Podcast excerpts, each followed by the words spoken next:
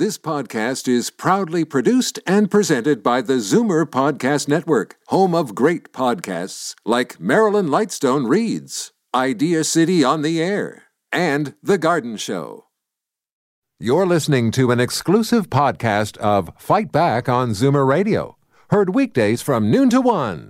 You're listening to an exclusive podcast of Fight Back on Zoomer Radio, heard weekdays from noon to one.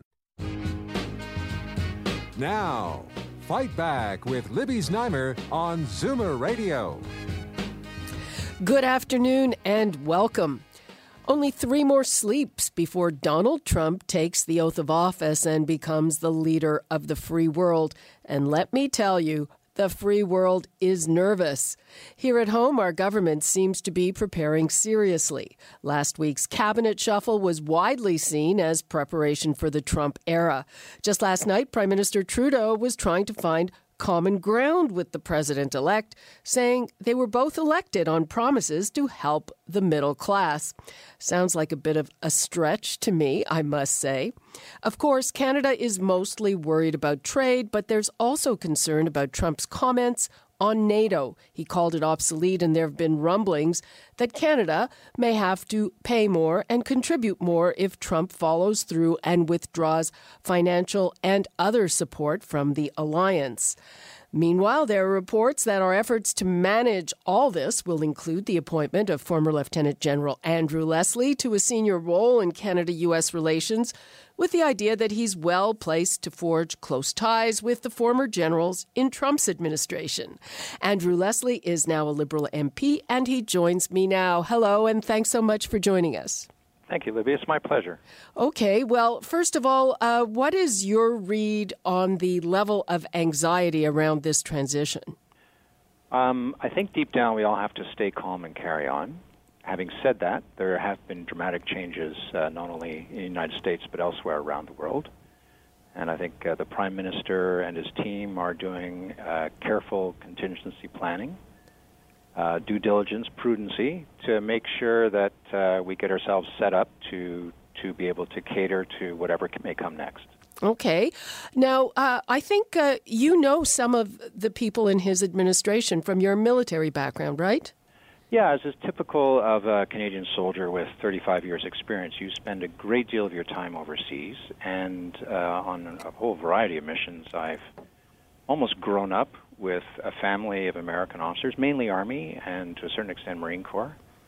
And uh, you you forge uh, acquaintanceships, uh, sometimes very close friendships.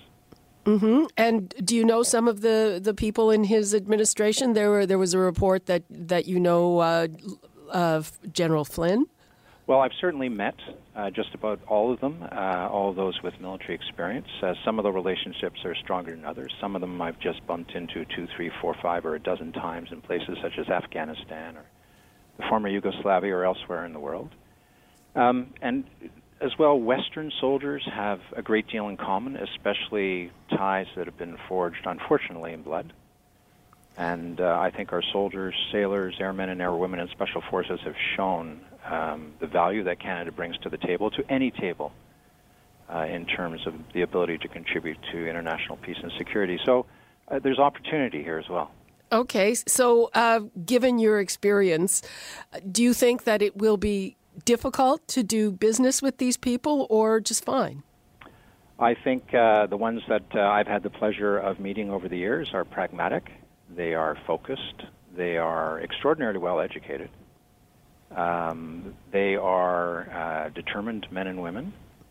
Uh, they believe, just as I do, very passionately in, in their country. Um, so I, I, think there is some common ground there on which we can work and develop. Let's not forget that this is arguably the most important international relation that exists anywhere, and is certainly Canada's most important. And um, we have to pay a great deal of attention to what's going on down south, and I think our prime minister is being very careful and prudent in uh, choosing people for certain responsibilities who have uh, who have friends, who have contacts, and have uh, common ties. Well, he, he certainly seems to be. I, I will give that to him. Uh, can you confirm that you're going to be having a senior role in that? Uh, yes, I can. I don't think the official press release is out, so well done you. Um, but yes, uh, the Prime Minister has asked me to sit on the uh, Cabinet Committee for Canada US and to help uh, our Minister of Global Affairs uh, lead the team in terms of Canada US relations. Well, congratulations, and thank you for telling us that. We uh, appreciate that. Uh, so the question is let, let, let's move to some of the things that Donald Trump has said that, that is worrying people. So, NATO, he's called it obsolete. He's talked about the amount of money that the Americans put into NATO. What do you make of it, and, and what are we doing to kind of uh, work around it? Well, that's a common refrain from a great number of senior military officers within the United States. And if you look at it coldly, rationally, the United States has carried the lion's share of the costs of NATO. And I think it's a legitimate series of questions to ask who is paying what, but also who is contributing what. So let me say it again Canada's contribution to NATO or NATO related missions, be it the former Yugoslavia, be it Kosovo, be it Afghanistan, where you had the same team essentially forming the hub around which all the operations uh, were developed. Uh, our contributions are literally second to none and our, our, our men and women in uniform and our diplomats, our assistance experts, and our police forces who did such a great job of training, for example, the Afghan police, we, we certainly pull our weight. And uh, much more so than anybody else, we were out there. We were, we were unfortunately sometimes suffering the tragic consequences to our men and women. But we really, really got stuck in in an admirable fashion, which the Americans will be amongst the very first to tell you. Okay, uh, but well, you know, I'm, that is true. But still, if, as you say, they're now uh, the Americans are giving the lion's share, and they withdraw some of that, you know, that money and and uh, also resources will have to come from somewhere. If- Absolutely, and I'll go back to um, sort of a, a refrain, which is um, we're entering new ground. The president-elect will become the president of the United States on Friday. Shortly after that policy discussions will ensue, and there'll be a host of experts uh, who and friends, uh, might I presume, who will be involved in some of these discussions with our uh, American opposite numbers, and we'll see where it goes. Right now, it's it's too early to say what specifics might be, mainly because I don't know. Uh, there, there's even been talk that, that this could sort of throw our budget into uh, some kind of uncertainty that maybe we have to leave more money for defense. Uh, are are you seeing that kind of a contingency already? Well, I'd just like to remind Canadians that the government's already announced that we'll be contributing a significant amount of money. The specific dollar is of yet to be defined in the interim purchase of uh, F-18 Super Hornets, which certainly wasn't on the radar a couple of short months ago. So I think that will go a long way towards easing concerns. Uh, amongst our American colleagues. And uh, there's other big uh, equipment acquisition programs that are in the work and works, not the least which probably going to be one of the biggest in our history, in that shipbuilding. So oh. I, you know, I think it, I think we're well positioned to to to enter into good discussions with our American colleagues. Uh, okay. Um, one of the things that Trump seems to be saying is, and one of his critiques of NATO is that NATO doesn't really fight terrorism, and there has to be more or a different focus on that. Do you agree with that? Well, I'm not going to presume to comment on the president elect's opinions of other NATO members, but uh, having soldiered with a variety of the key members of his establishment, they will tell you that um, Canada is one of the countries that's an expert on counterinsurgency techniques and tactics. Under my watch, the Army had the privilege of developing counterinsurgency doctrine in conjunction with our U.S. partners. Uh, our troops have fought alongside them. Um, as a matter of fact, we were one of the very few countries in the world under whose command the Americans were willing to entrust several thousand frontline American combat soldiers. That was under Dave Fraser's command at the height of the war in Afghanistan. So um, I don't think those comments are directed at us in any way, shape, or form. Mm-hmm. Uh, in general, uh, he has made comments, you know, most recently about Angela Merkel and the European Union, which could go some degree to supporting far right constituencies there. He said she's made a huge mistake uh, with her migrant policy. Uh, uh, he's uh, called the EU a German a, a vehicle mostly for Germany. He's championed Brexit. He's annoyed the Chinese. He's actually infuriated the Chinese. Uh, he's unpredictable. How how much do you think that the world is just a more dangerous place because of all these things that he's said? Well, I'll repeat a refrain from my time as a soldier. Um, it's my role to keep calm and carry on. It's my role to help us as a collective uh, figure out where we can best position ourselves to help our friends and allies while maintaining, first and foremost, uh, the values and interests that Canadians must have and expect from their government. And by golly, that's what I'm going to do. Uh huh. And uh, do you have any specifics? I mean, just in this kind of environment, uh, do we have to just pay less attention to the tweets, pay more attention to the tweets? How do you proceed? Uh, I proceed by talking to my opposite numbers and uh, reestablishing those links and uh, figuring out what it is they might wish from us. And the flip side is what we might wish from them, because it is a give and take, and we're a fully sovereign nation, as you know so well. And I spent 35 years protecting our sovereignty and our independence, so I look forward to working with our closest friend and ally, but uh, I'm a Canadian and proud of it. Uh huh. And uh, have you been in touch with our European allies? Uh, is there some kind of a common strategy? Uh, I must confess, um, the Prime Minister made this decision yesterday, uh, so uh, I have not yet had a chance to reach out to some colleagues uh, of long standing in the United States, uh, sorry, in uh, Europe and elsewhere.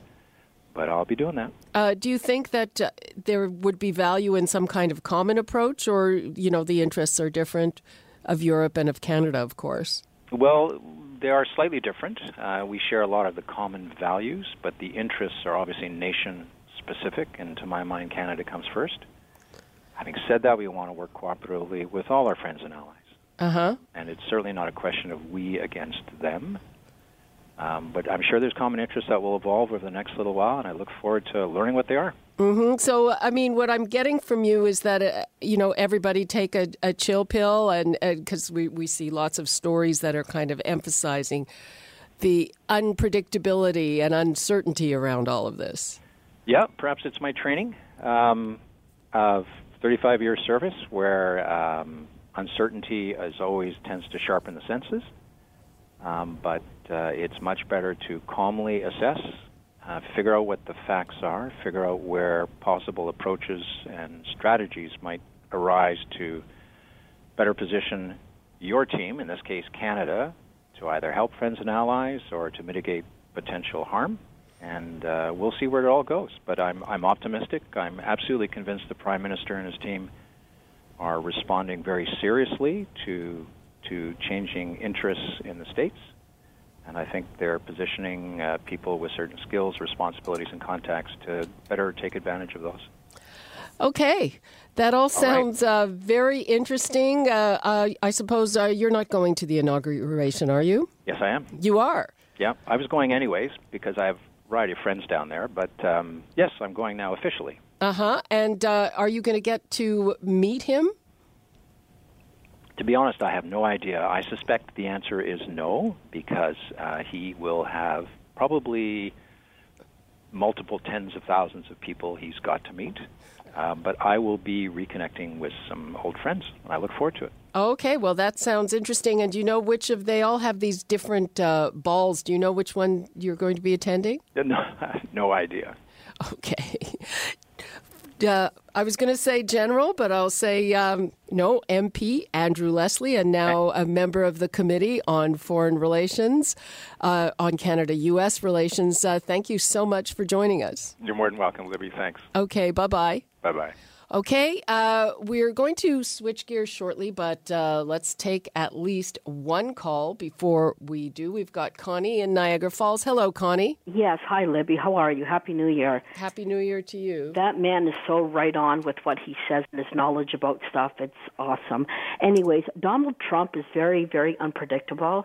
Um, it's pretty scary when, uh, you know, he says one thing and does another. I see his uh, his body language when he's on TV, and just you know, when I talk about Donald Trump to people, they just don't want to hear it. You know, Donald Trump is almost like we're almost like he comes across as being a bully.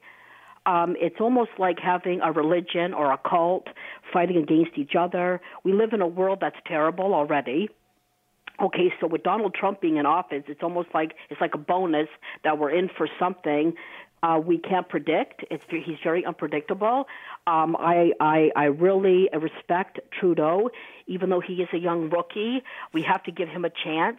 But Donald Trump is uh, is it's scary. Like it's it's it's it's it's scary. I, I feel bad for the younger generation that's growing up in society, um, and it's just it's scary. I just don't know what to say. What we need to do is pray. okay. There are people out there that don't believe in prayers. Um, there there are religions and then there are cults. Okay. Um, I've been bullied by it. Supposedly it's a religion, but it's not. It's a cult. Um, well, well, people are worried that Donald Trump is uh, very unpredictable. Uh... Yes, he is. He, he he is very unpredictable, and I don't mean to go off topic about about uh, religion and cults and this, that, and the other.